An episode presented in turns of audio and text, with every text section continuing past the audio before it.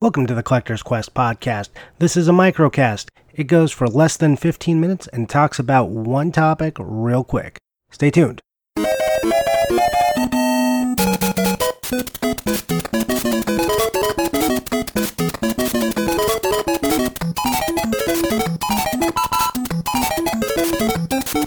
Welcome to Microcast 3. Okay, we're going into this real fast.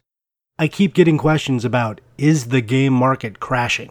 This is it. Everyone's ready. They're ready to scoop up all them games at $5. Finally, their time has come.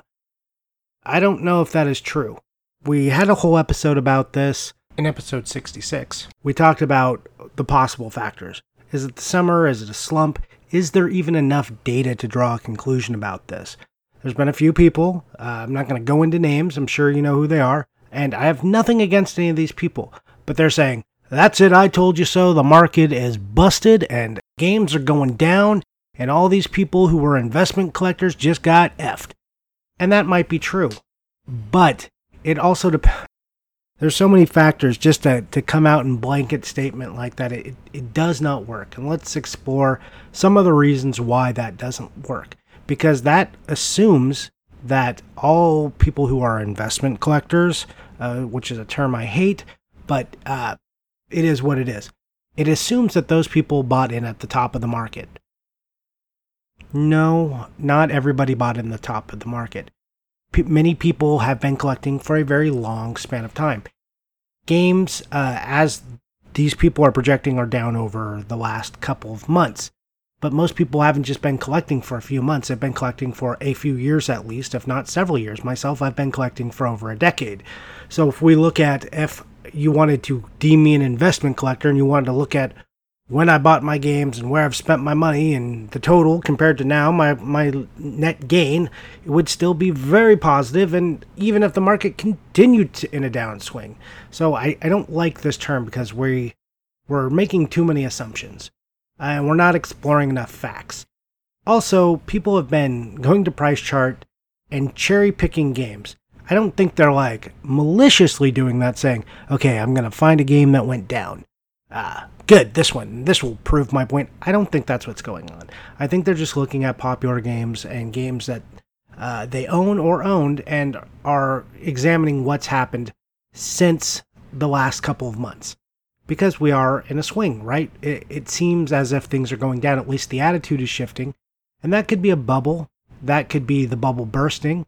That could just be a downtick because we had a major upswing. And this could be a self correction.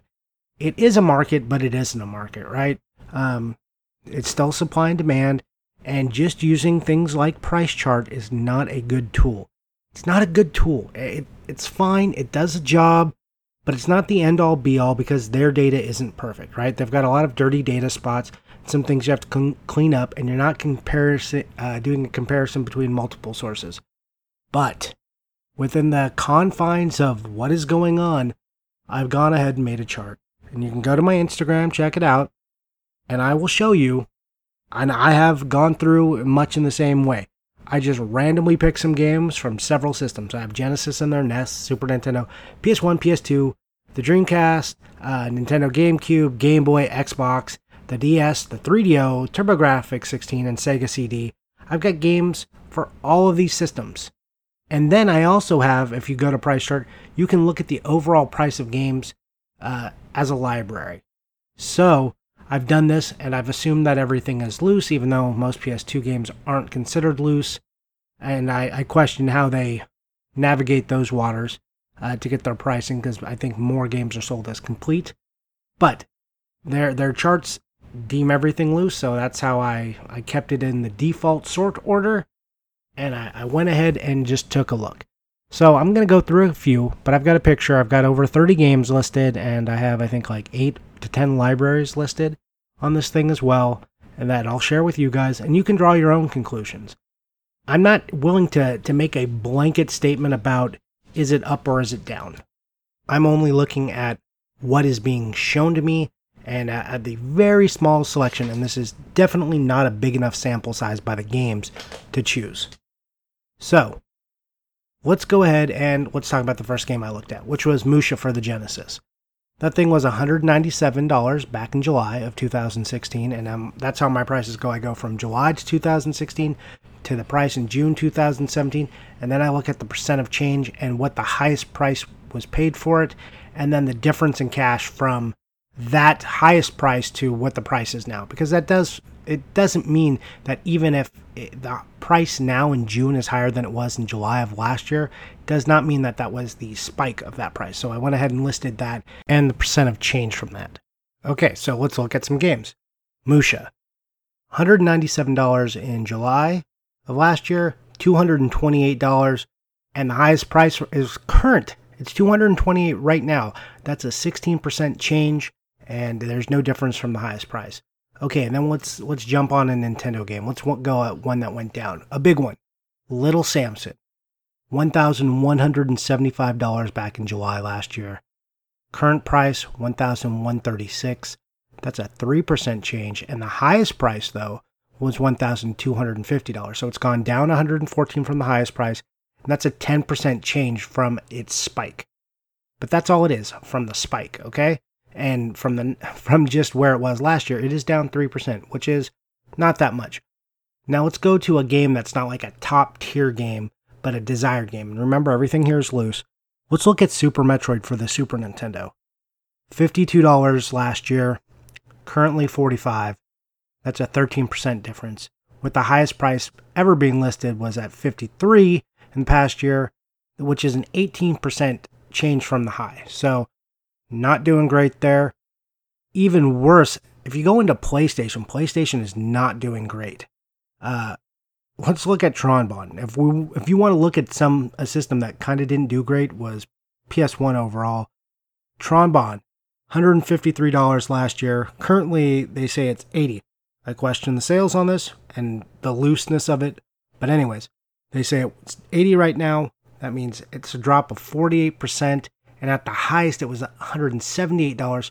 So man, that is that is down quite a bit. That's down 123% and $98. And if you go to uh, Klonoa, uh, $113 last year, $75 now. That's a 34% difference. And at its high price, it was 113. So the highest price it had was actually last year at this time. So yeah, that's a pretty big drop. Uh, not great for for that. Now let's go ahead and look at a game though at PS1 that swung way up. Fox Hunt. Last year $49. Right now 95. That's a 94% swing. Its high price is the current is $95. Rule of Rose on PS2. Here's one that went down a little bit. $170 last year, 155 now. That's 9%. Its high was 199 though. And again, they're saying this is loose. I don't feel good about that number but that's a $44 change from the highest price. But Haunting Ground if, is 77 last year and it's 84 now, so it went up about 10%. If let's march over to Dreamcast real quick. Uh, pick one at random. Gigawing, $76 last year, 103 now. Right now is the high, so it's up 36%. Let's look at GameCube. $120 for Gotcha Force last year. Right now it's 130, its high was 138. So there's an 8% difference there. It's down $8 from where its high was. Looking at Amazing Tater. Last year a loose cart for Amazing Tater was $192. Right now it's 308, but that isn't even the high. The high was 350. So it is 60% up from last year, but down 14% from the high price right now. Xbox Jurassic Park. $80 last year. Right now, 65. That's down to about 20%. Its high was $85, so it's down 31% from the high currently. But if you look at Outrun 2006, this game kind of came out of nowhere. It was $9 this time last year. Now it's going for 70. That's a 678% swing and it's that's the high right now. This is the high. So if any game's going to probably shoot down a little bit, it's this one. Uh, and then if you go to Commando Steel Disaster on the DS, last year $12, right now 135 that's up 92%. Uh, Retro Game Challenge, 29 last year, 35 now, a high of 37, so that's up 21% overall. It is down $2 from the high, which is only 6%. And let's go over to TurboGrafx 16, uh, a game that didn't perform very well. Ghost Manor, $145 uh, last year. Now it's only 100, so it's down 31%. It had a high of 150. So we're down 50% from the high, which is uh, no good. But let's go to Sega CD. Snatcher, $344 last year. Right now it's sitting at 303. We're down 12%, but it got to a high of 450. So this thing's lost $147, which is a very significant drop from the high. But what generated that spike? That's the other thing. How many sales of a game does there have to be? These games, if they are kind of rare, like Snatcher, don't pop up very much. If you're only looking at a one year sample size, who knows how many times that game sold? It could be three sales generating this whole price, which is kind of why you have to take all of this with a grain of salt. And now I just want to run through the libraries that we could get. I, it doesn't display the price for libraries for all the game, but again, this is assuming loose. We have Sega CD, Nintendo DS, Xbox, Game Boy, Dreamcast, PlayStation 2, PlayStation 1, Super Nintendo, NES, and Genesis. And just very quickly, I'm not going to go into the price or the swing on each one of them, but I can tell you, most of them are sitting at their average game price loose, are sitting at or near the high right now, and all of those are up overall. Sega CD is up 35% from last year. DS is up 14%, Xbox is up 20%, Game Boy is up 33%, Genesis up 18, NES is up 17%, Super Nintendo is up 10%. Even Genesis, who had some big gain or big losses in its top titles, that's up 13%. Same with PlayStation 2, 14%. Dreamcast, 23%.